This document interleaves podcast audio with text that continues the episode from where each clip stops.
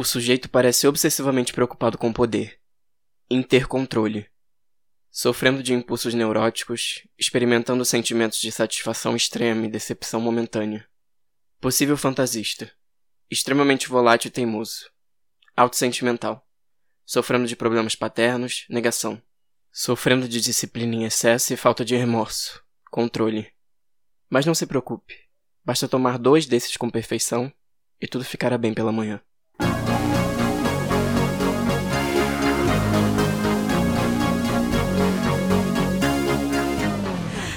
Chame-a como quiser. Por um de seus mil e um nomes, mas chame-a. É com essa interlude que somos apresentados ao fantástico mundo de Natália Kills. Hoje a gente fala da Natália Kills. Natália Kills, a mulher, a mulher de mil nomes, a mulher de mil faces. Os outros ah. pseudônimos, de, talvez depois a gente faça um episódio especial sobre eles também. Quando vai ter registrado Verbalicious? Pô, seria legal, tipo, um episódio bem curtinho, assim, de 10 minutos comentando sobre essa passagem. Ai, essa carreira, né? Essa carreira infame, muito breve, mas que causou um impacto. Causou um impacto Pô, legal. Um grande impacto. É, carreiras maiores talvez não tenham causado um impacto tão grande assim. Hoje a gente vai falar especialmente sobre a Natália Kills principalmente em especial sobre o primeiro e promissor disco, Perfectionist, que completa o ciclo de uma década nesse dia 1 de abril. Primeiro de abril, né? Olha a data. Olha a data que ela me lança o álbum. Gente, é tudo a ver. Muito, muito pertinente nessa data, muito a ver com a carreira dela. Uma grande falcatrua. Coitada. Ela é uma das novas Lady Gagas originais, né? O, aquele, aquele grupo de cantoras, assim, que depois da Gaga tudo era nova Lady Gaga. Uhum. Eu quero muito é. discutir isso hoje, porque eu trouxe os argumentos. Hoje eu... a gente vai fazer uma análise minuciosa disso. Ah, eu, eu acho que ela é, é a melhor de todas as novas Lady Gagas, tanto que ela nem. Pra mim, eu já nem considero mais um tipo de Lady Gaga, né? Mas. Como a mídia e tudo mais colocou ela nessa caixinha, se a gente fosse escolher uma, nova Lady Gaga para ser realmente a nova, eu acho que a Natalia Kills era a que tinha mais competência para fazer isso. Eu acho que foi a que mais deu certo também, né? Deu certo entre é, aspas. Certo. Ah, deu certo até o momento que deixou de dar. Mas por causa da originalidade da própria Natália, que é uma coisa que a gente vai falar hoje muito aqui. Eu, eu queria dizer também, Kira, que eu tô muito feliz assim, com essa pesquisa em voltar nisso. Eu já tô voltando em várias coisas da minha vida e voltar na Natalia Kills, entender o conceito do álbum, entender o, o que ela o que ela passou, né, para fazer isso. é... é muito bom. Ai que saudade de fazer isso, de falar sobre sobre discos pop. Quanto Ai, tempo, bom, né? né? Muito tempo. e você que tá aí ouvindo com a gente, antes da gente começar, lembra que a gente tá ainda durante o período de pandemia fazendo essas gravações. E se você quiser colaborar com a gente para ajudar a gente durante esse período até que a gente possa voltar a pra pista, fazer nossa pesquisa na pista, você pode ajudar a gente no picpay.me barra injustiçada. Seguir a gente nas redes sociais, mandar uma mensagem de carinho, divulgar. A ajuda financeira é importante, mas não é a principal. Só Sim. um feedback, um alô, deixa a gente feliz. Então, engaja com as gays. Vamos adentrar o mundo, a cabeça da perfeccionista Natália Mata.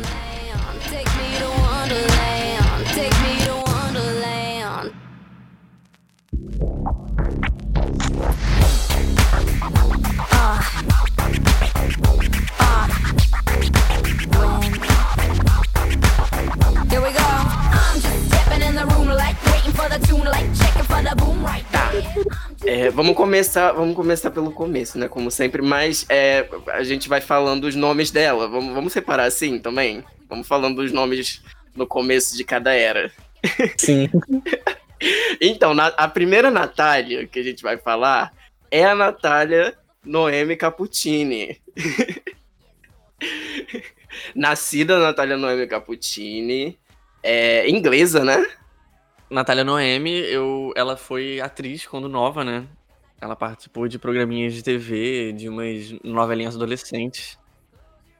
E mas ela não gostava muito, ela queria mesmo era ser uma uma cantora pop. E aí ela começou a carreira fazendo rap, né? A primeira Qual foi o, prim... o primeiro nome artístico mesmo dela quando ela começou a fazer rap? Então, ela diz que a mãe dela chamava ela de Verba, porque ela sempre foi de falar muito o que ela pensava. E aí ela adotou o primeiro nome artístico de Verbalicious. Verbaliciosa. Verbaliciosa. Caraca, isso foi antes ou depois do Fergalicious? Foi antes, foi 2004. Caralho. Ah, ela é a precursora de tudo mesmo, né? Ah, ela, ela nasceu na Inglaterra, mas ela é filha de jamaicanos e uruguaios. O pai é jamaicano e a mãe é uruguaia.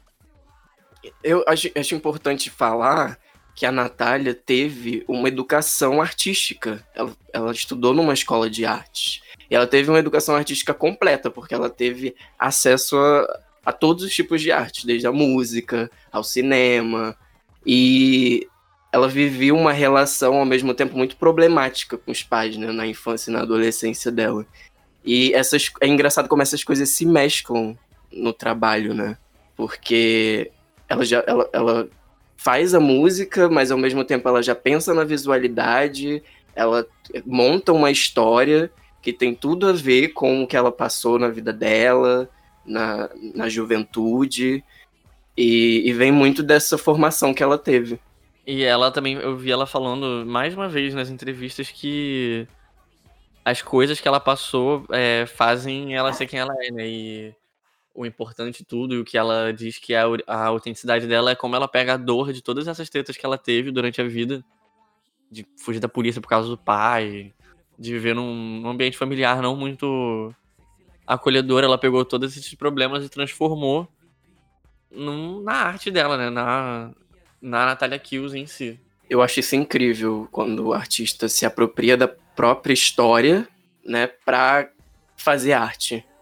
Tipo assim, tentar repensar tudo que fez ele chegar naquilo ali, em quem ele é agora. E eu acho que a Natália faz isso perfeitamente. Mas, voltando pro, pro Verbalichos, aí eu já acho que era mais uma coisa de, de de, de, se divertir mesmo, sabe? Até porque não tinha ainda essa, essa vibe muito pesada.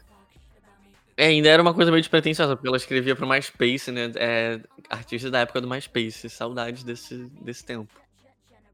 Meu Deus. Você, pegou, você chegou a pegar. É, a Cara, bem o finalzinho. Tava morrendo já.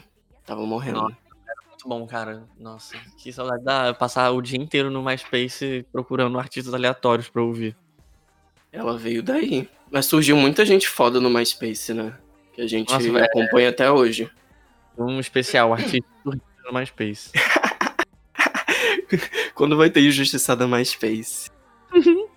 Com o nome de Verbalichos, ela lançou uma música chamada Don't Play Nice, que fez um, um sucesso moderado. É, ela conseguiu chamar uma atençãozinha e ela tava trabalhando num álbum. Só que o que aconteceu? A gravadora faliu e não tinha dinheiro mais para lançar o álbum. Então aí Coitado. aconteceu a primeira mudança de nome artístico.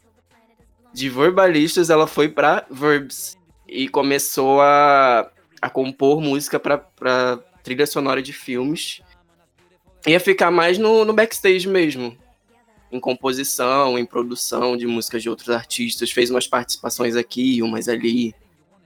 Ela teve muitas variações desses nomes, né? Que também teve quando ela virou Verse. trabalhou com aquele cara da França. E teve, foi tendo, né? Foi rolando essas mudanças, foi tendo essa vida dela de ir pra um lado pro outro pra trabalhar, até que em um momento ela conheceu ele. O homem que dominava 2011. Will I Am. Will.eu.sou. O Will.i.am conheceu a Natália pelo MySpace, quando ela lançou o EP One Mannequin, em 2008, já com o nome Natália Cappuccini. Eu ela amo pegou. esse Mannequin. Eu também. E a capa é maravilhosa, é breguíssima, mas é linda. é muito 2008. E esse EP ele tem um som é, que remete muito a essa época também, aquela coisa é, Timbaland, Pharrell, é, quando o R&B ainda estava dominando e o EDM estava chegando de mansinho. É, essa capa do, do Mannequin é uma capa PC Music. Se um artista lançar uma capa com esse conceito hoje em dia, todo mundo ia falar, nossa, revolucionou. Sim. Aquela coisa que a gente estava discutindo, essas influências aí. A gente tem que ressignificar elas hoje em dia. E nesse EP, ela já apresenta essa ideia de busca né, pela perfeição estética, como o próprio nome diz, né? Manequim. Oh, aí, ó. O jogo de palavras. e o Will.i.am adorou o que ele ouviu, adorou essa, essa ideia dela e já entrou em contato. A partir daí, a Natália foi para os Estados Unidos e começou a ter contato com várias outras pessoas do, de Hollywood, de Los Angeles, enfim.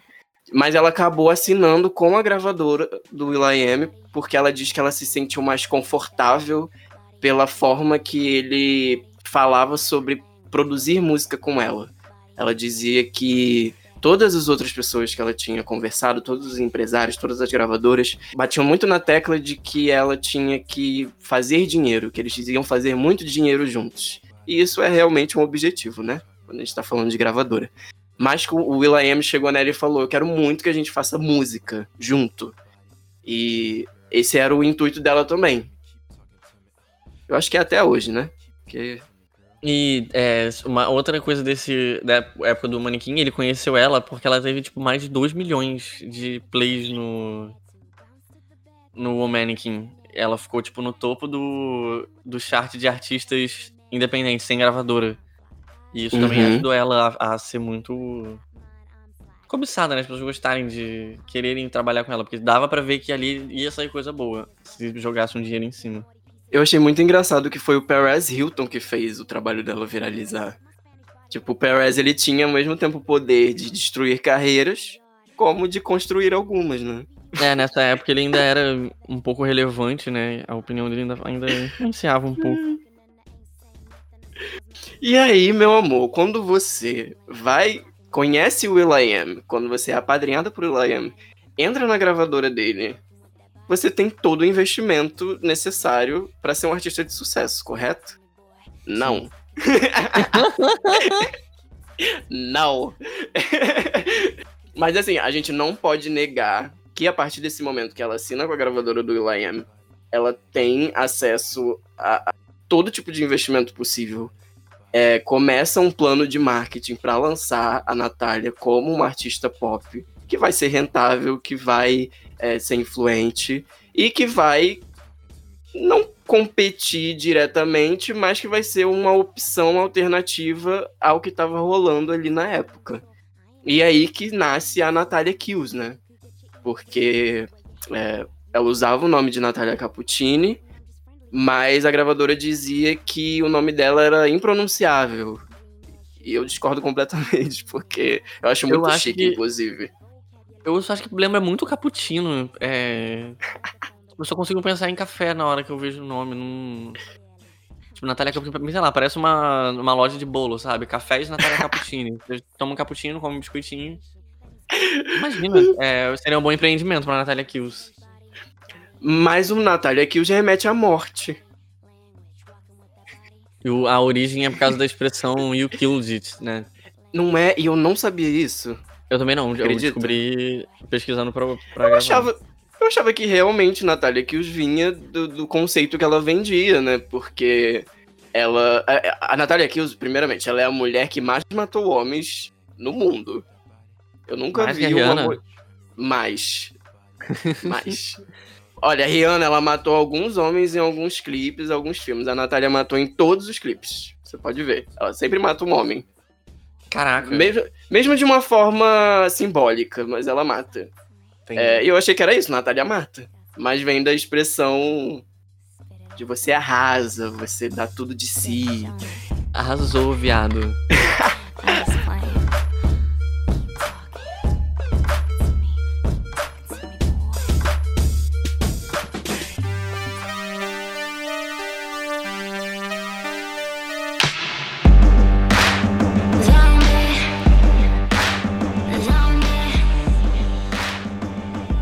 e aí tá, então é, quando ela começou. Como foi que começou a, os trabalhos pro Perfectionist sair?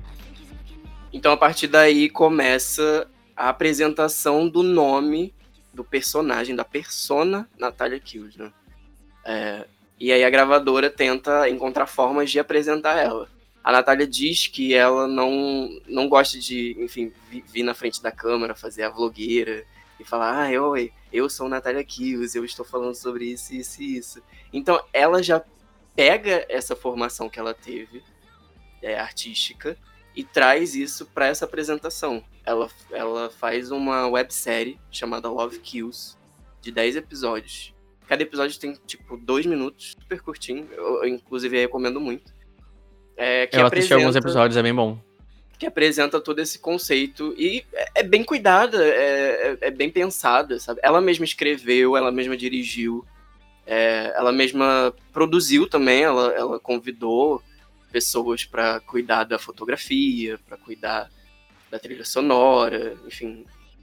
E ela teve realmente essa, essa preocupação de apresentar o conceito direitinho. E eu gostei bastante do que eu assisti. Assim, é, eu não tinha visto na época. Eu conheci eu também a Natália não. muito por acaso.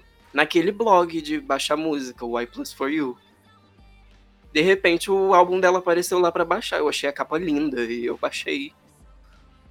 Mas eu não fui ler muito sobre ela, não fui pesquisar muito. E vendo agora, é, é legal porque a gente acaba consolidando algumas ideias que a gente tem, né? Algumas percepções e, e criando novas. É, agora eu deu pra. Antigamente eu gostava porque, tipo, era a gata lá fazendo um bafo, mas realmente era uma, uma das melhores que tinha, né? Tipo, ela era muito cuidadosa em todos os aspectos. E o time todo de, de produção, do visual, era tudo, tipo, muito bem cuidado. E nem parecia que era uma artista que tinha acabado de aparecer para lançar o primeiro disco, né? Sim. E depois que teve toda essa, essa série de, dos vídeos do Love Kills pra apresentar ela pro mundo, o, o pessoal do time de produção do álbum em si era só uma galera muito foda, tipo, gente que trabalhava com a Gaga, teve Fernando Garibay, é, o The Ron, que era um, um produtor de R&B muito famoso, o Akon tá envolvido no meio. Tem um dos produtores do disco também produziu os discos do Tokyo Hotel. Eu achei isso engraçado. Tem o produtor de Tita Girls também, né, que apesar de ser uma coisa Disney, não deixa de ser uma parada que fez muito sucesso e é muito bem feito. É engraçado ver que tem umas. Um time, um time muito aleatório, ao mesmo tempo de, que teve produções muito grandes trabalhando por trás dela. Cara, pois é. E aí, a gente pode entrar agora no assunto Lady Gaga? Vamos porque... entrar. porque a gente, a gente sempre fala da Lady Gaga aqui. E a, a gente ama a Lady Gaga, tá? Pelo amor de Deus. É, mas a gente também é crítico um pouco. E a gente entende que, tipo, a Lady Gaga construiu é, muita coisa em volta dela, dela usando referências e, e ela trouxe essa, essa coisa da extravagância de volta pro pop, eu acho. Essa coisa da moda, do conceito, do simbolismo nos clipes, é, da mensagem, sabe? É, de falar sobre experiência, sobre sobre trauma, de uma forma muito é, metafórica. E aí, óbvio que tem similaridade no trabalho da Natália, mas eu acho que é exatamente por causa disso. Ela era da mesma gravadora da Lady Gaga. Ela estava trabalhando com o time da Lady Gaga. A Interscope. Sim, é, isso é um dos motivos, né, para os trabalhos serem até um pouco semelhantes.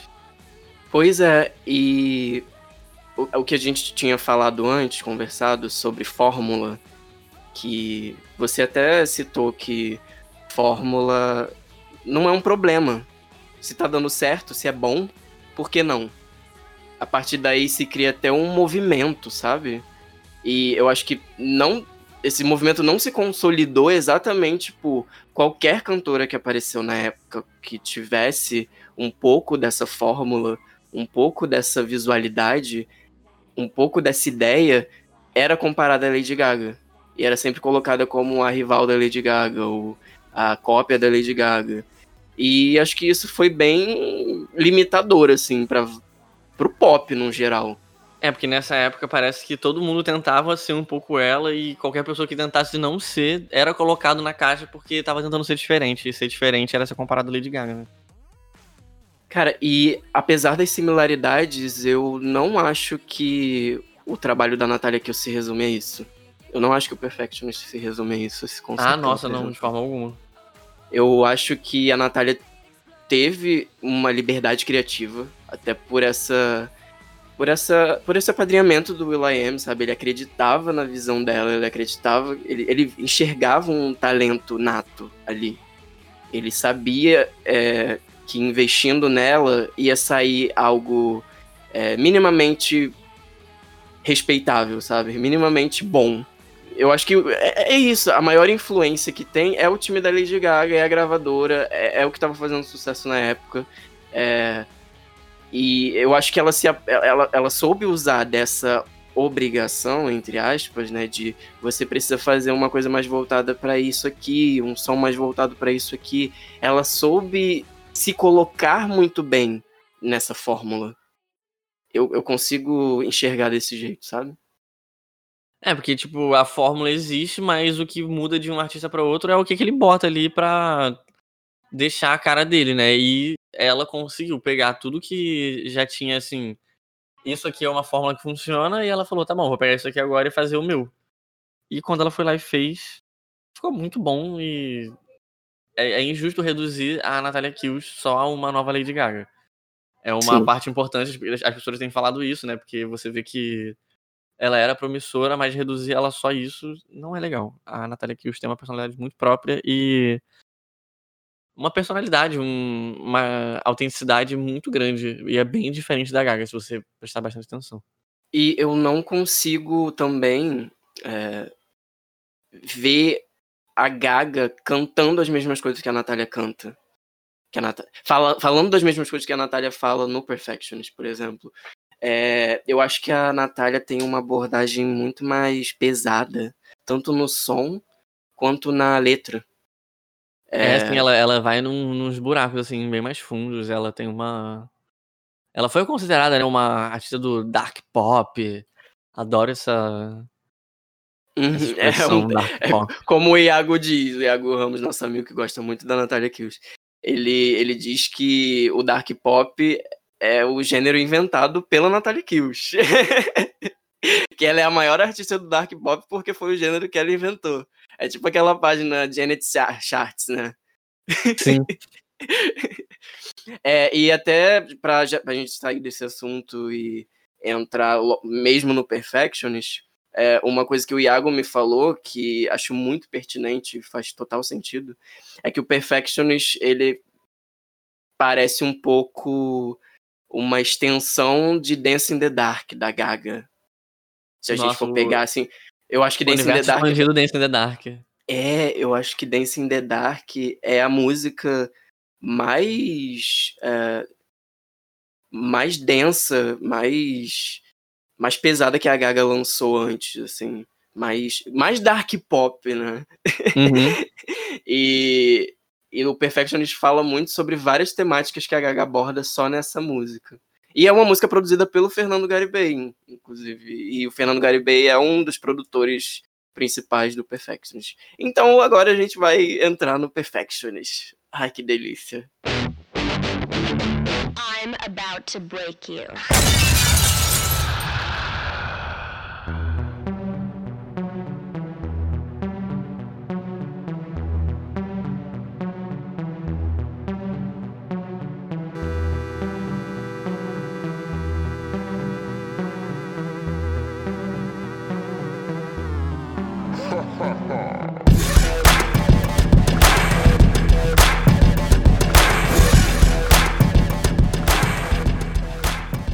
E, e aí? o Perfectionist, ele é um, um, álbum que fala sobre, sobre esse problema dela de buscar sempre a perfeição e gira em torno de uns temas bem pesados, né? Das coisas que levaram ela a ser essa boneca perfeita em busca do perfeccionismo. Ela fala, fala de sexo, fala de, de traição, E tem essa, esse visual todo de meio dominatrix, da mulher que mata homens. E é um disco muito bom, cara. Eu. Tem, tem, algum, tem momentos, né? Mas no geral, caraca, como que, tipo assim. Primeiro disco e chega com isso. Parece, parece muito um disco de uma cantora que já tá aí há muito tempo, sabe? Ela já tava, mas. Pô, pra um debut é muito impressionante. Pois é, porque ela amarra um conceito muito certinho. É, o que mais me chamou a atenção é, lendo as letras e, e vendo as entrevistas, vendo ela falando, é, é, meio que uma celebração das próprias imperfeições dela, sabe? É uma luta constante com ela mesma e com essa necessidade de buscar o perfeito. E, e assim, ela, ela fazer um, um álbum conceitual tão fechadinho no primeiro, com, com, a, com as composições que tem nesse álbum, porque eu acho que ela compõe muito bem. Isso é uma coisa muito muito importante ser citada que a Natália Kills é ela uma compôs, grande compositora. Ela tudo. Todas as músicas desse e ela é, fez uns trabalhos de composição bem fodas, né? É, escreveu Holy War da Madonna, escreveu Kiss It Better da, da Rihanna. Ela uhum. tem uma mão. E pelo menos assim no Perfectionist depois a gente fala do outro que eu acho que tem muito a ver também mas ela usa muito de metáfora para falar sobre essas coisas, né, sobre esses assuntos pesados. Que ela volta na infância, ela volta na adolescência e principalmente no período da adolescência, quando ela fugiu de casa com 14 anos. E aí ela ela conta nas entrevistas que ela teve muitos namorados e por isso que, que, o álbum também tem muito disso, né, dela matando o homem em todo todo clipe, toda faixa. Porque é meio que uma forma uma forma simbólica dela matar eles dentro dela mesma, sabe? O, o que ela uhum. sentia por eles. Porque era um monte de boy lixo, ela teve muito problema com, com droga, com polícia, com ela já tentou botar fogo numa casa com eles dentro. a é. vida dela é muito dramática, muito cinematográfica. E ela, ela coloca isso tão bem no álbum. Ele, ele, ele parece meio um filme de. de um casal problemático, sabe? De um casal hum, que se faz tão mal.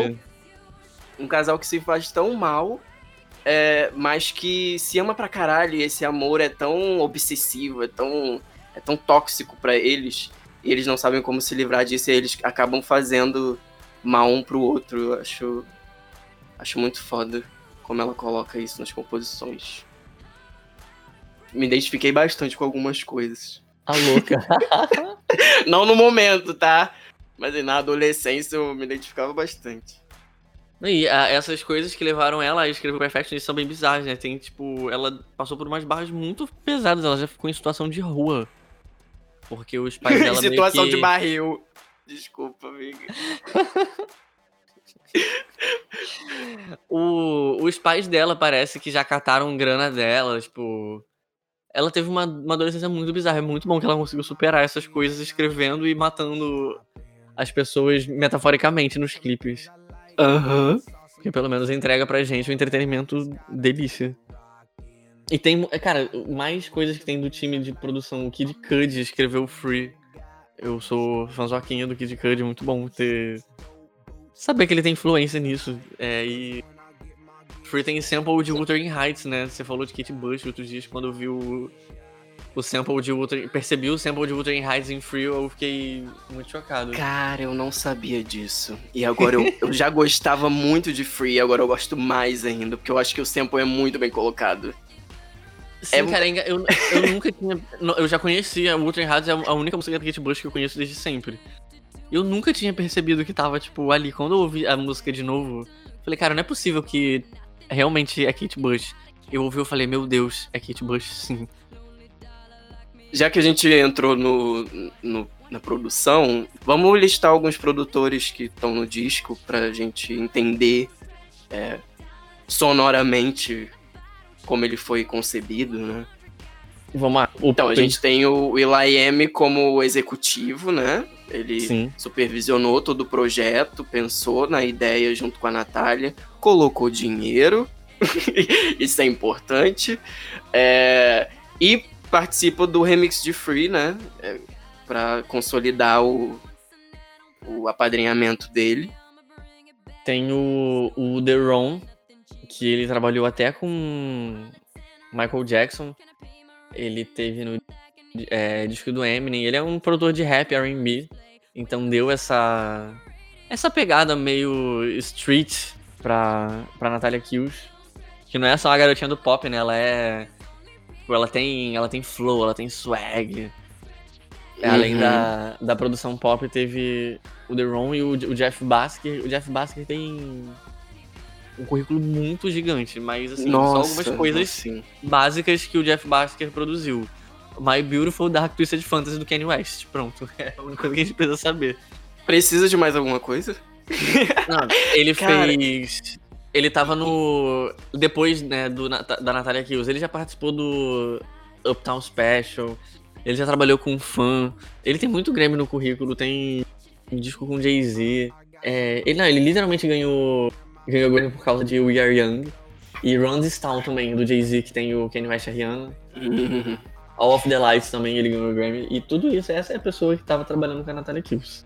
Mas ele, ele é engenheiro de som do disco e, e, e saber que ele é, é o, também o produtor principal do My Beautiful Dark Twisted Fantasy faz total sentido, porque ele dá essa atmosfera pesada pro Perfectionist uhum. também. Ele, ele dá essa atmosfera de sonho, de, de alucinação, sabe? É, é tá ali também. Isso é muito foda. Tipo, ele veio de um, do, do maior disco de rap de todos os tempos para um disco de pop. E ele conseguiu trazer um pouquinho daquilo que ele fez tão bem. Sim, teve, o, é teve muito também o, o Cherry Cherry Boom Boom, né?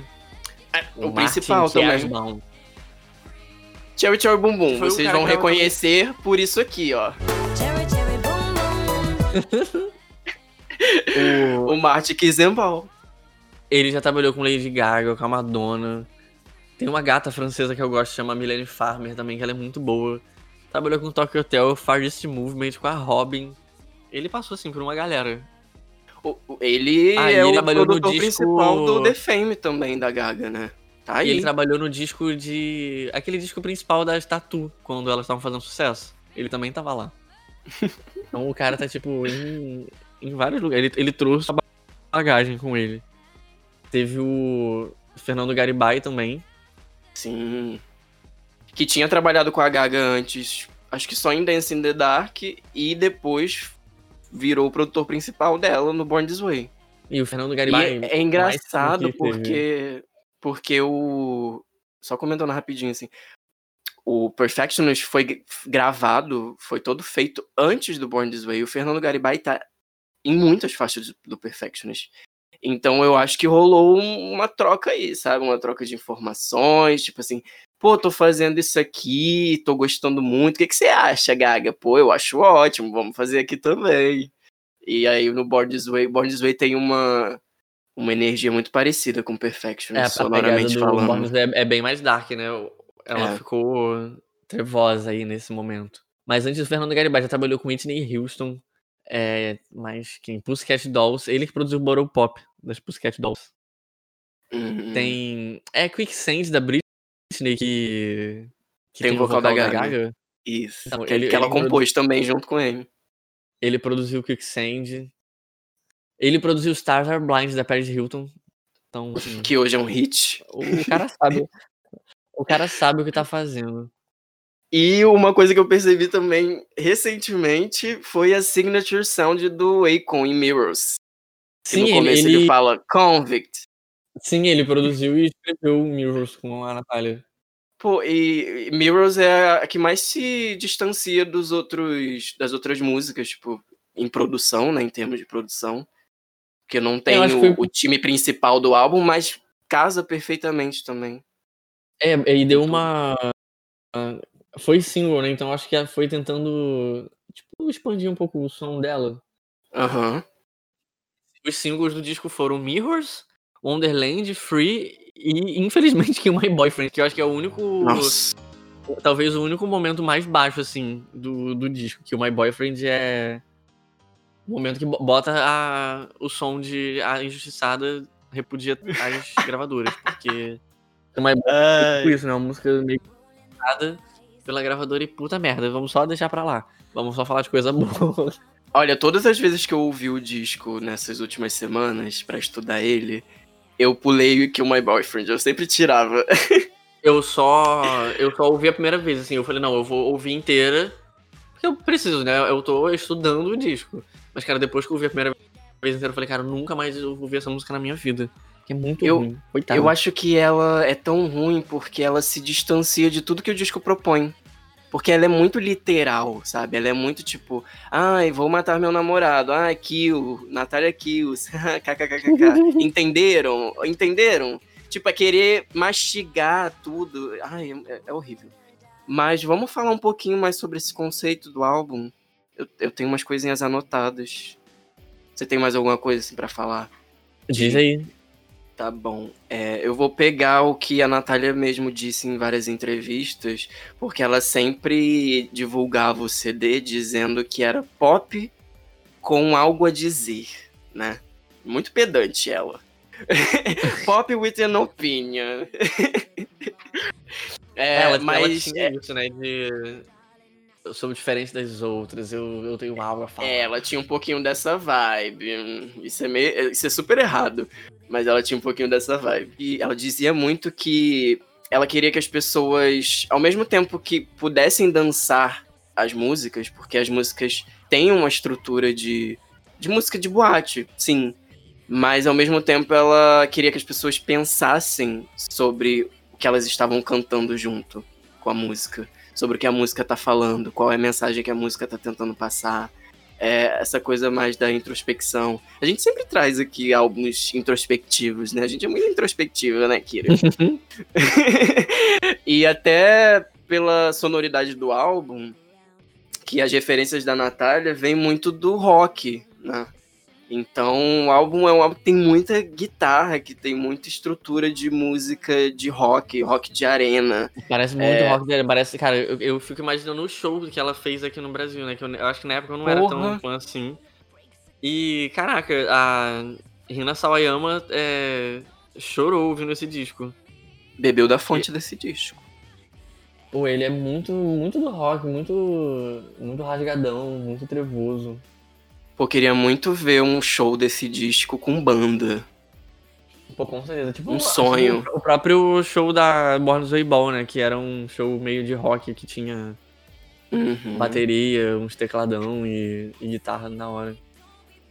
E aí, esse discurso dela de falar que é, as, as letras eram um pouco depressivas e que eram muito afrontosas, queria, ela queria muito confrontar o que estava sendo feito no mainstream, né, naquele momento. E assim, querendo ou não, faz um pouco de sentido, porque é, naquele momento o que fazia sucesso era música de coloque as mãos pro alto, vamos beber, vamos vamos dançar, vamos virar a noite.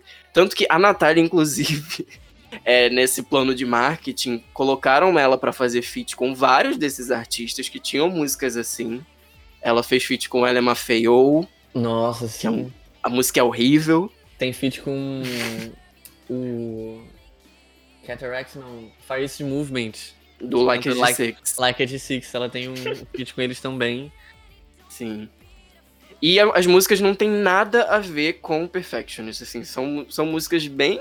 qualidade bem questionável, mas é aquilo, né? Estavam tentando vender a imagem dela como um artista pop, uma, uma uma diva pop.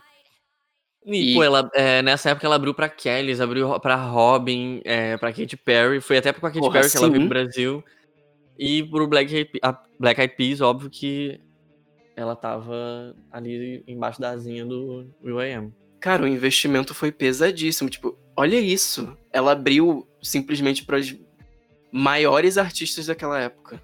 Porra, abrir pra Katy Perry, abrir pra Kesha. Pelo amor de no Deus. Primeiro, no primeiro disco é brabo. E eu acho que daí que vem também esse nicho de fãs que a Natália que os conquistou.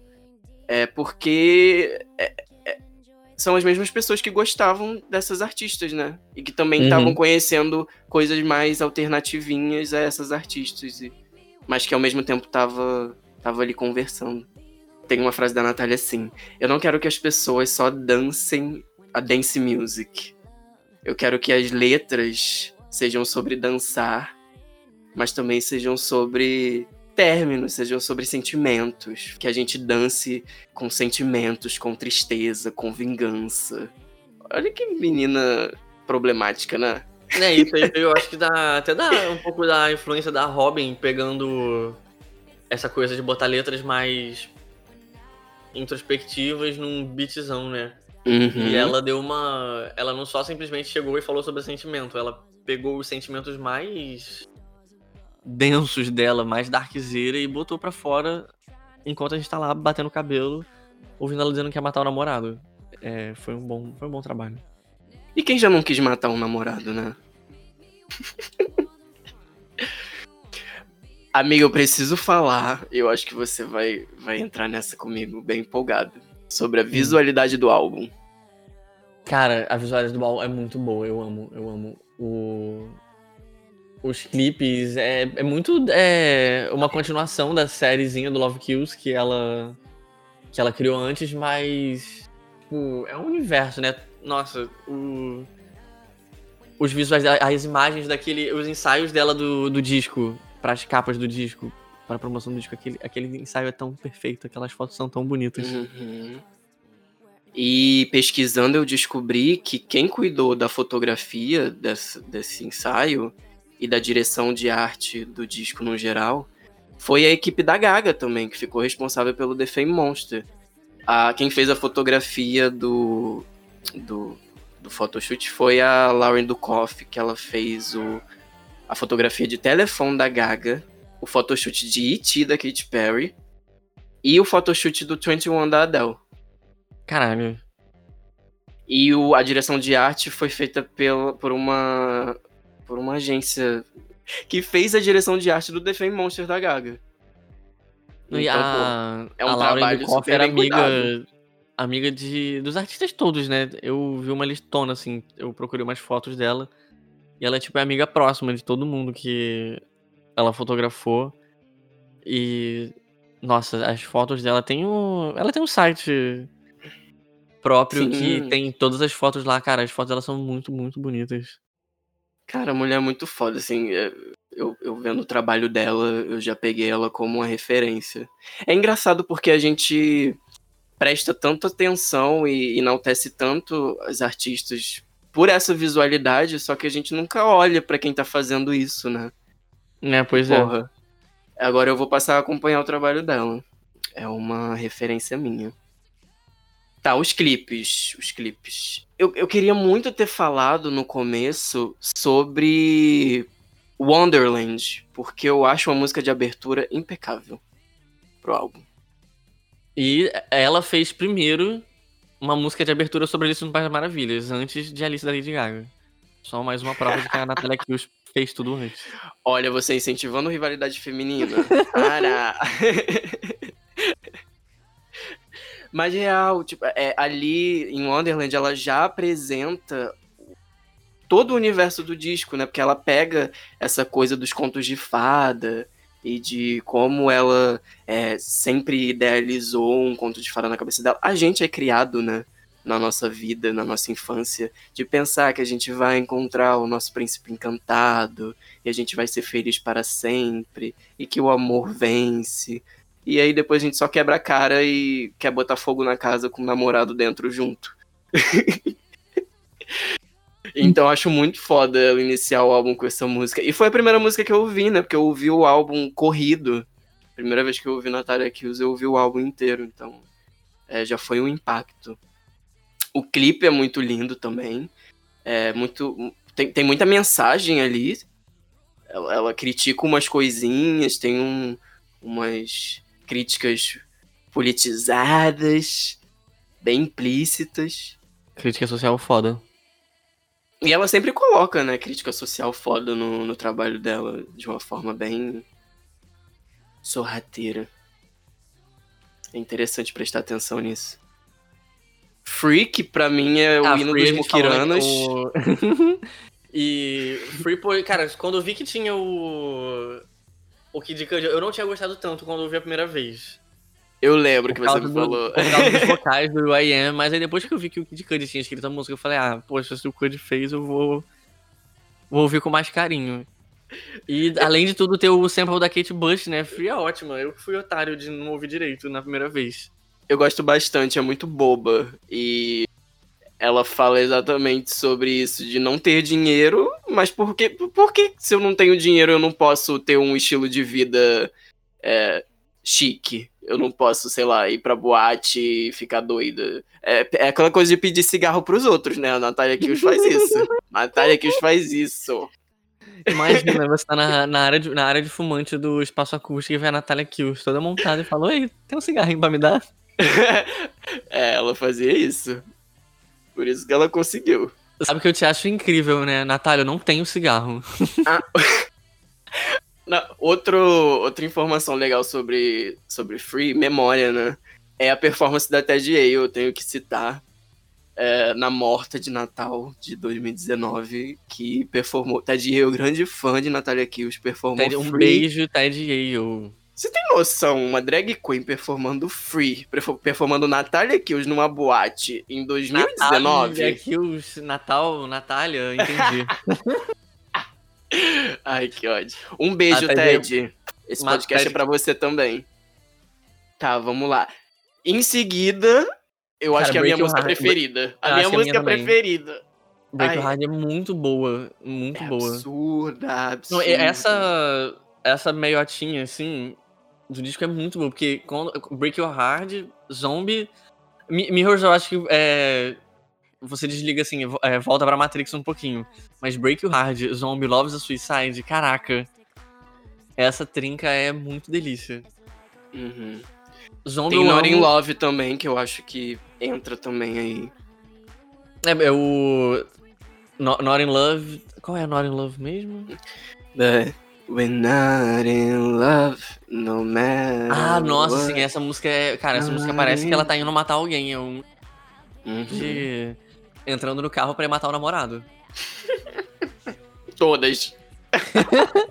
Não, mas é essa, tipo, você, você consegue, você ouve a música e você consegue imaginar, sabe? Tipo, ela botando um saltão Real. assim, en- entrando num, num carro muito foda e dirigindo assim o clipe inteiro. Ela ir, ir dirigindo até a casa do Boff e o clipe acaba quando ela chega na porta. Você já sabe o que vai acontecer e não mostra.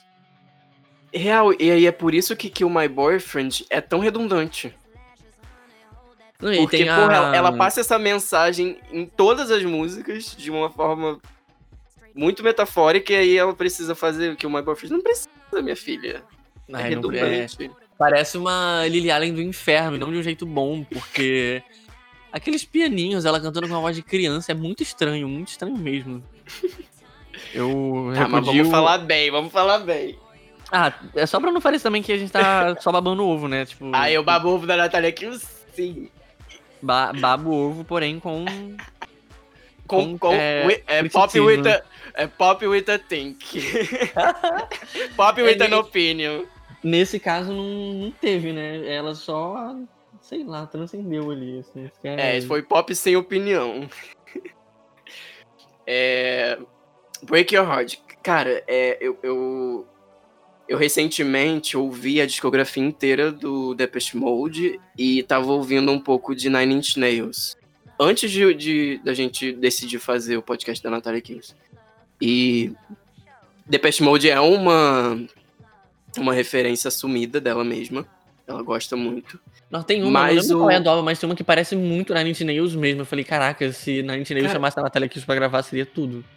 Sim, tipo, o Nine Inch Nails faz um som muito pesado e ela consegue trazer isso pro pop e, e fazer uma música pop com esse som, sabe? Tanto que algumas, algumas publicações é, definem o álbum como um álbum de pop industrial, em algumas músicas. Caraca, intenso, mas é quase isso. Não, é, é- é industrial pop, se é pop tem a formulinha, né? Mas, mas eu- dá pra pegar ali a, a ideia. Uhum. É um som muito sujo, é muito rasgado. Eu gosto de SGN. Não é, tipo assim, não, não, Hum, não sei se é top 5, mas o nome me chamou a atenção, né? Tipo, eu gosto de música que tem nome próprio. Sempre tem uma música com nome próprio, eu eu gosto, sei lá, me, é, me chama a atenção. E SGN é legal também. É. Ai, deixa eu abrir a tracklist aqui também, Superficial. que eu tô perdido. Superficial que tem uma citação. Tem uma citação de Depeche Mode. E de Sweet Dreams Are Made of This, do Eurythmics. Que ela fala. Sweet Dreams Ah, are made of this. E depois ela fala Playing Violator on repeat. Violator é o álbum do Depeche Mode. Caraca, pode crer, pode crer. Não, não Muito tinha bom. me ligado nisso. Muito bom isso. E aí, é, Broke e. é, qual, qual é a. Cara, Broke é uma que eu tenho que citar como uma das melhores composições do disco. Porque ela cria essa relação entre o amor e a situação financeira, né? Porque ela fala na música que, tipo, o cara deixou ela fudida, sabe? Deixou ela fudida sentimentalmente, e aí ela usa a, a analogia do dinheiro. Tipo assim, se eu tivesse uma. Um, um se eu ganhasse um centavo por cada vez que você me fudeu, por cada vez que você acabou comigo, eu já estaria rica. Mas eu não tô, porque você me deixou quebrada. É muito bom, essa é muito boa. Gosto muito dessa. Destaque, highlight aqui. Love is a Suicide, lembro muito do Rodrigo tocando na Injustiçada de dois anos. Foi um bom momento. Todo mundinho Natália Kills em festa. Você Nossa, lembra eu- disso, Kira? Aqui em Do- casa? Lembro. Love the Suicide é, parece é uma das que parecem Dance in the Dark, né? O, aquele Uhum. tecladão bem synth pop oitentista. Love the Suicide também é uma das minhas favoritas. Ah, vamos pra brincadeira que você não gosta. Qual seria o seu top 3 do Perfectionist? Tá bom, vamos lá. É... Break Your Heart, com certeza. Hum... Ai, amiga. Ai, eu não gosto mesmo dessa brincadeira. Ai, o, meu, o meu seria é, Break Your Heart, Love the Suicide e Not in Love. Vou colocar Break Your Heart, porque eu acho que é a maior faixa do álbum. Hum, vou colocar Wonderland, porque tem uma memória afetiva. Acho que é uma introdução. Uma introdução de. Uma apresentação de conceito muito boa também. É, somada ao clipe. É, e aí eu.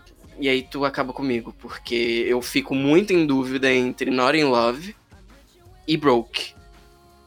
Mas eu Ah, acho que eu vou com eu já- Broke. Eu já botei Not in Love no meu. Vou com Broke. Pela, pela letra. Pela analogia da letra. Todas as, as nossas faixas favoritas citadas aqui vão estar depois na playlist. Quando vai ter justiçada Natália Kills.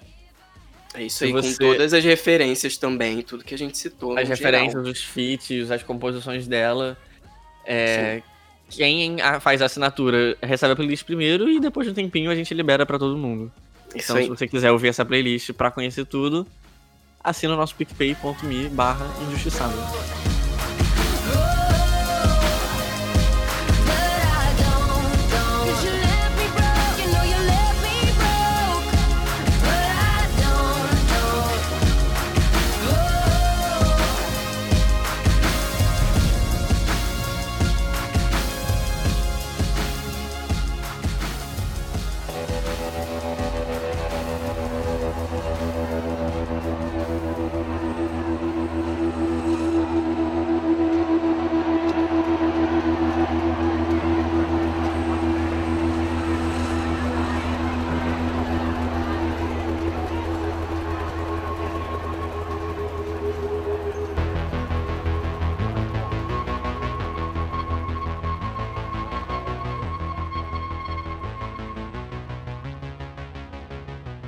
Depois do Perfectionist, a, a Natália começou os trabalhos para o segundo disco, o Trouble. Natália Kills, você é perfeita. Então, é...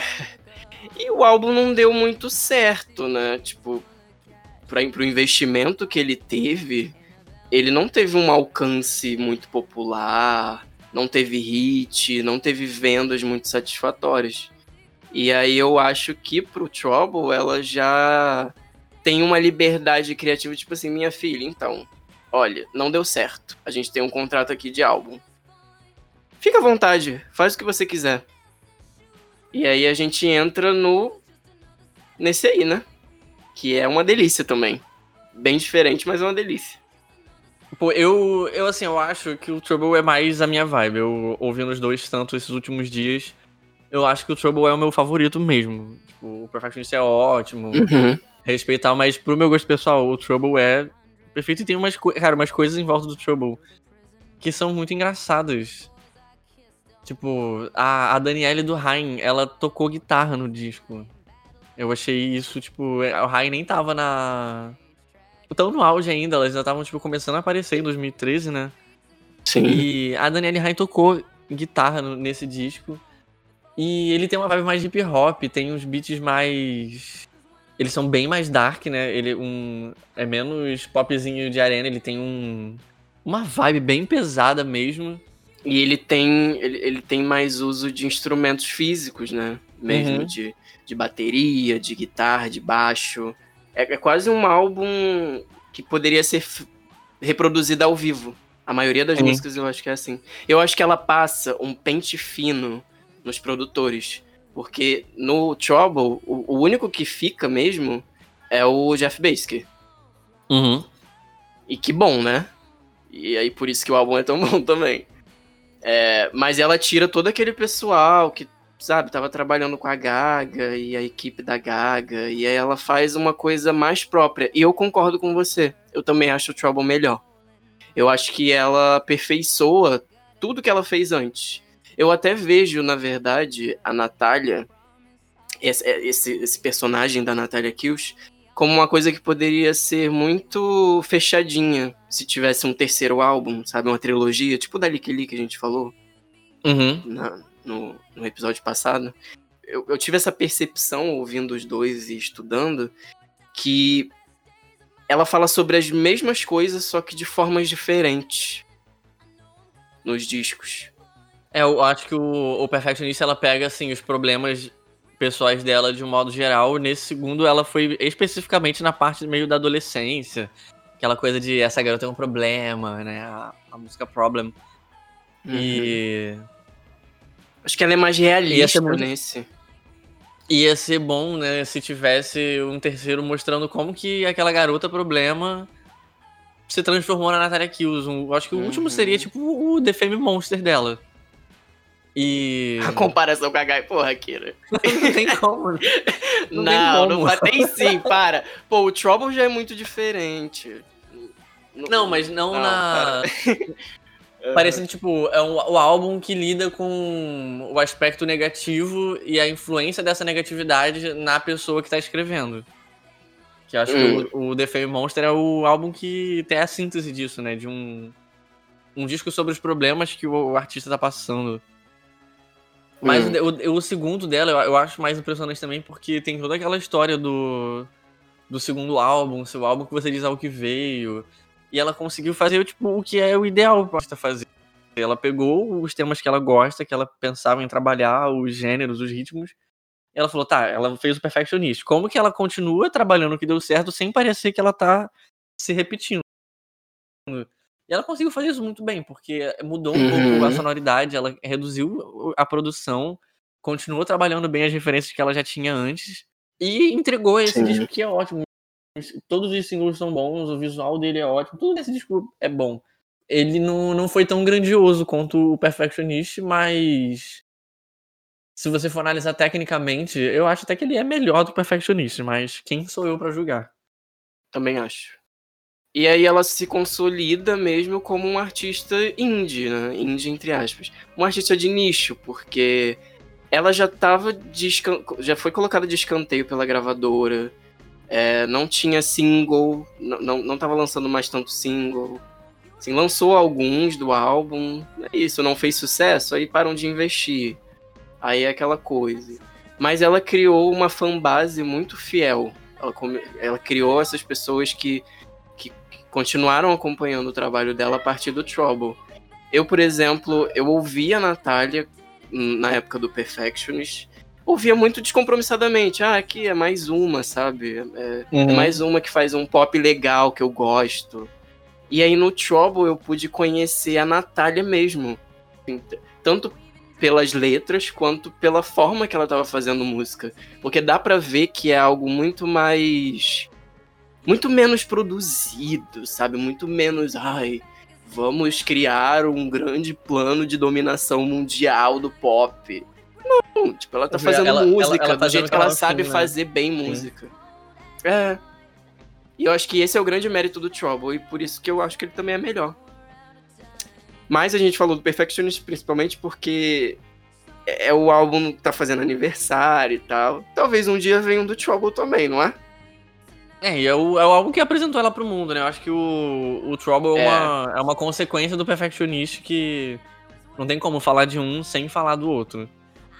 Sim. E também até porque o, o- é só, tipo, o Trouble é aquele tipo de disco que é só um disco bom. Ele não é tão. não tem um grande conceito por trás, ela tem. Ela trabalhou menos o. O conceito abstrato por trás, porque eu acho que ela focou bem em fazer música bacana, trabalhar bem na produção das músicas. E esse, esse teve menos divulgação, né? Por causa disso que você falou, ela foi colocada meio de lado de. pela gravadora. Mas ela, ela deu uns rolês, ela é. Ela tava no. No VMA de 2013, ela fez uma apresentação no, no After do VMA 2013. Deu bastante entrevista nessa época também. Né, a... Foi até quando ela começou a ficar mais conhecida pelas opiniões dela, assim, meio ácidas. E aí, no- aqui isso levou. Pois é, né? É, Antes, antes da gente chegar lá. Tópico pra- delicado, tópico delicado. É, trigger warning. Os, os highlights do, do Trouble. Se alguém quiser não conhece, vai ouvir. Ouve os singles Problem, Saturday Night e Trouble. E pra mim, é- eu vou fazer um top 4 porque eu inventei a brincadeira, eu decido. Aura Time. Aura Time, pra mim, quem tava na, na injustiçada country vai lembrar de Aura Time. Que Aura Time você tocou bem naquele Uhum. momento, né, de, da festa quase acabando, a gente tocando de manhã. E Nossa, é essa memória música tem uma vibe deliciosa e triste É uma ao memó- mesmo tempo. É uma memória afetiva muito boa pra mim, que eu não lembrava dessa música na época. Eu não. Sei lá, era a música que eu pulava assim quando eu ouvia. Que logo depois Uhum. tinha Controversy. E quando tocou aquilo, eu falei, nossa, essa é aquela música da Natália Kills. Tava você, a Thaís, o Iago abraçadinhos dançando na pista. Eu fiquei, ah, nossa, eu amo eles. Mas aí, depois do Trouble, né, a, a garota problema. Depois do Trouble, apesar de não ter tido uma grande um grande, uma grande projeção dela serviu pra fazer ela chegar em mais lugares. E aí. Ladies and gentlemen, I am just going to state the obvious. We have a doppelganger in our midst. I, as an artist who respects creative integrity and intellectual property, I am disgusted at how much you have copied my husband. From the hair to the suit, do you not have any value or respect for originality? Ela disse isso? ela chegou, ela foi convidada pra ser a jurada principal do X Factor Nova Zelândia. Do lado do marido dela, Willie Moon. É porque na Nova Zelândia ela chegou a fazer um sucesso. Sabe essas artistas que fazem um sucessinho na Europa? Então, ela fez um sucessinho lá, Foi os a- singles fo- foram hits. Ela era uma artista minimamente conhecida e o Willie Moon, o marido dela, é natural da Nova Zelândia. Então, eles acabaram criando um nome lá. Sim, e aí é, teve o tal infame, né? Que deve ser, acho que a segunda coisa que as pessoas mais conhecem ela. Não, na verdade, eu acho que é a coisa que as pessoas mais conhecem ela. Hoje em dia, infelizmente, é o a Natália Kills é relacionada a isso. Não, e acho que é importante a gente deixar pra falar isso agora no final, né? Não começar e dar o. Pois é. Não começar a história dela a isso. Ela não né? se resume a isso. Infelizmente foi uma treta horrível que ela passou. Mas que se a gente for olhar agora, eu sugiro que todo mundo vá procurar. Cara, ela não fez nada demais, sinceramente. Tipo assim, foi escrotinha, foi escrotinha, mas. e aí? Muita gente foi muito mais escrota e tá aí até hoje. É... Acho escroto a forma que, que lidaram com a treta, que foi. A treta foi durante as audições do programa, né? é, nas, as apresentações do programa, apareceu um candidato E o que já foi dito, que era uma. Uma jogada de marketing, né? Eles fizeram aquilo pra alavancar a audiência do programa, criar uma treta assim, só pra. É, como o reality uma- show faz sempre. Pra dar uma atenção que escapa... o tiro saiu pela culatra e ela se ferrou nisso. Que um dos. Um dos candidatos do programa chegou e ela foi dar uma crítica mais grosseira, assim, como o próprio Simon Cowell, né? Que é o maluco que inventou o programa, faz. Ela foi tentar dar uma de Simon Cowell e foi bem dura nas críticas ao, ao rapaz que tava lá. Usou um palavreado Uhum. meio agressivo e disse. é, falou que ele tava, tipo, imitando o marido dela. Falou que ele não tinha originalidade. Ela pegou bem pesado na crítica. Sim. Só que isso. Cara, nossa. Isso Então. saiu, deu muito errado, deu muito errado. Eu acho que Kira, assim, a gente não pode falar que ela não fez nada demais. Ela fez.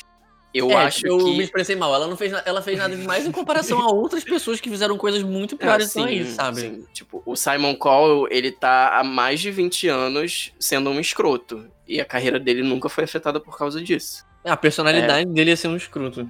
Pois é. E aí, tipo assim, já teve é, aquela coisa do American Idol também, de colocarem a Nicki Minaj e a Mariah Carey como rivais. É, reality show sempre inventa alguma coisa. Mas o que aconteceu? Isso aí foi combinado e eu acho que o problema da Natália é que. O, o primeiro problema, né? Depois a gente vai pra um. A gente expande essa discussão. Acho que o problema foi a prepotência dela e do marido dela. Assim, em criticar o candidato, dizendo que ele tava copiando o, o, o cara. O, o visual do marido dela é o seguinte: ele é um cara branco, com topete, com, com gel, cabelo cheio de gel e um terno.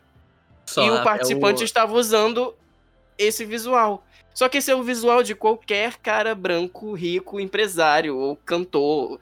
Gente, Ma- Michael Bublé. é, Cita mais um aí, Kira. Justin Timberlake. Justin Timberlake era É. assim, o, o Robin Thicke, aquele babacão, que também é a mesma Uhum. coisa. É uma. é Gente, um- pelo amor de Deus. Homem, é o maior padrão. é- Sem Smith, até uma bicha. Até as bichas do pop têm esse visual, infelizmente. George E aí a- a Michael teve mulher vem- fase.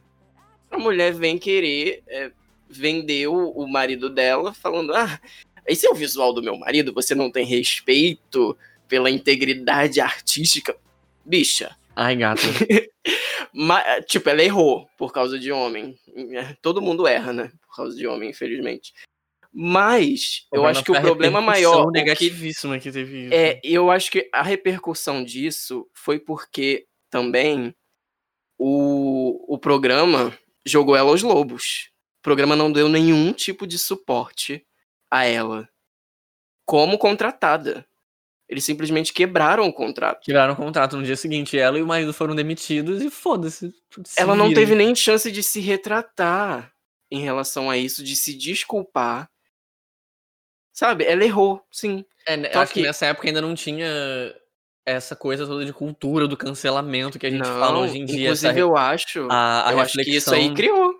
Esse- essa situação é um dos pilares da cultura do cancelamento. Acho que foi a primeira vez que a internet se mobilizou pra acabar com a carreira de uma pessoa.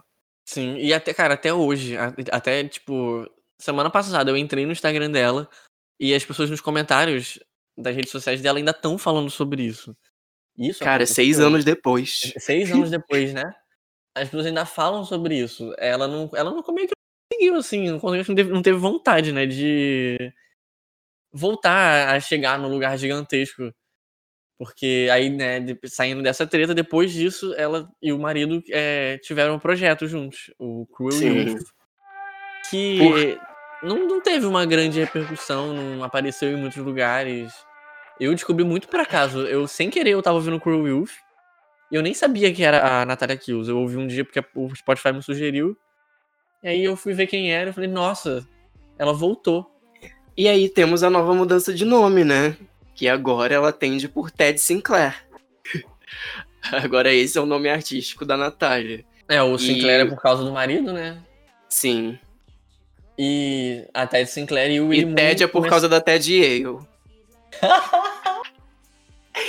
Mas o Cruel Youth, é... enfim, essa situação do X Factor é muito triste é, terem jogado todo o talento, toda a carreira, tudo que essa mulher fez como musicista no lixo por causa dessa situação, que era uma situação que dava muito bem para ser resolvida. Ela reconheceria o erro dela. Ela já reconheceu, na verdade. É, se desculpou na internet porque foi o único meio que ela tinha para fazer isso, porque o programa cagou em cima da cabeça dela e isso a gente deveria ter apontado e a gente não apontou na época. É, recentemente, os fãs dela é, subiram a hashtag Justice for Natalia Kills porque foi descoberto que o participante assediava ela no backstage do programa. Então, aquilo ali também, além de ser uma, uma coisa planejada, tem também esse fato por trás, o que torna o forma como ela falou com ele um pouco entendível, né? Se a gente for levar isso em consideração. E é isso. É, é triste. É triste ela ser resumida a isso. E é e por isso que a Injustiçada está aqui falando sobre Natália Kills, porque a gente quer. Ela merece mais. Muito mais. Ai, ela é. Ela é literalmente injustiçada, tipo, não é nem porque não fez sucesso, é porque sofreu uma literal injustiça Sim. nas mãos do, do tribunal da internet, né? O Croyut, uh, eu gostei bastante. Eu acho que ela mantém muita coisa do que ela fez no Trouble. É, é ela, já, ela criou a, a, a persona sonora. É, ela tem uma identidade sonora, assim, que ela vem trabalhando há muito tempo.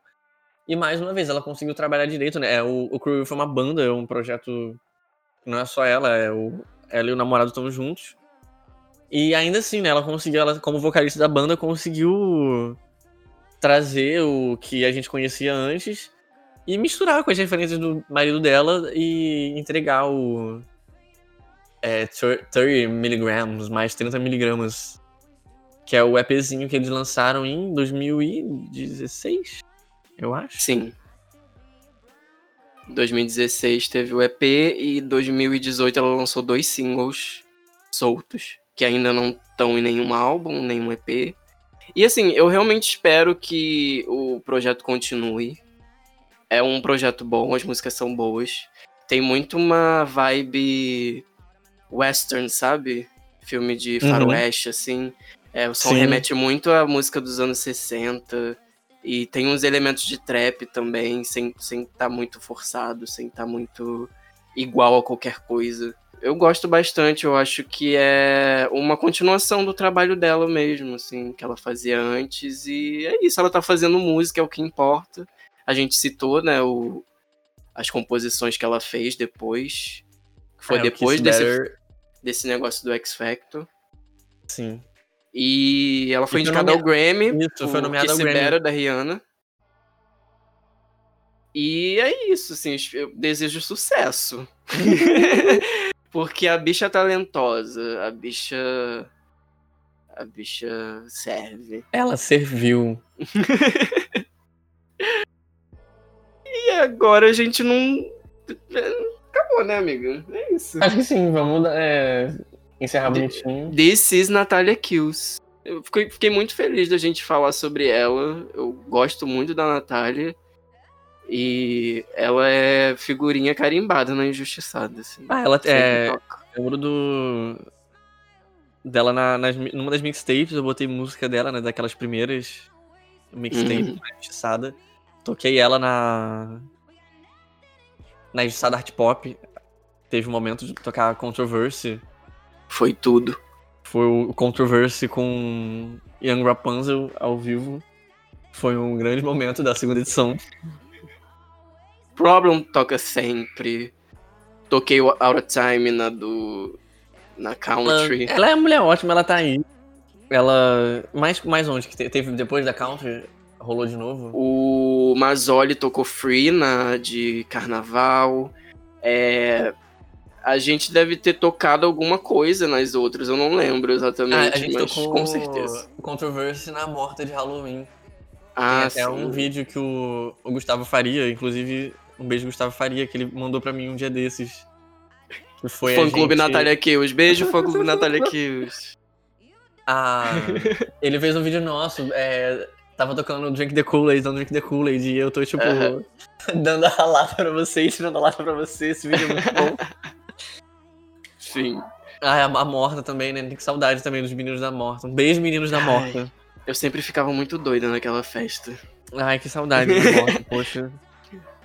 É isso, mais um especial de álbum, mais um especial de carreira, né? Porque a gente tenta falar um pouquinho sobre tudo. Falem pra gente o que vocês acharam, o que vocês sentem em relação à Natália, a música da Natália, principalmente. É, vai, vai lá no Instagram dela, dá, dá um, coloca um coraçãozinho, elogia o trabalho dela, é, dá uma atenção especial, porque ela, ela precisa.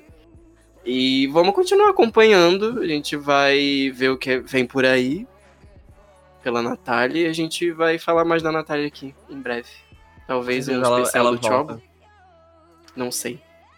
Dependendo do, da demanda. Obrigado, Tequira. Obrigado você, amiga. E obrigado você, ouvinte que está ouvindo. Mais uma vez, lembrando, se você puder ajudar a gente, divulga esse episódio. Manda. é, com certeza você está ouvindo, você conhece uma pessoa que gosta de Natália Kills. Manda para suas amigas que gostam de Natália Kills, que nunca foram na Justiçada, pra todo mundo querer ir pra Justiçada quando puder ter de novo. É, joga na internet, manda um alô pra gente. E se você puder, colabora com as nossas assinaturas no picpay.me barra Justiçada. Ai, amiga, depois de ouvir esse álbum tantas vezes, eu, eu acho que vai ter, viu? Vai ter uma injustiçada Natália Kills. Precisa ter uma, Natália, uma Justiçada Natália Kills. Vai ter. 2025, com certeza. eu sou Antônio Cruz. Eu sou Tequira. A, e gente, a gente vê na vê na pista.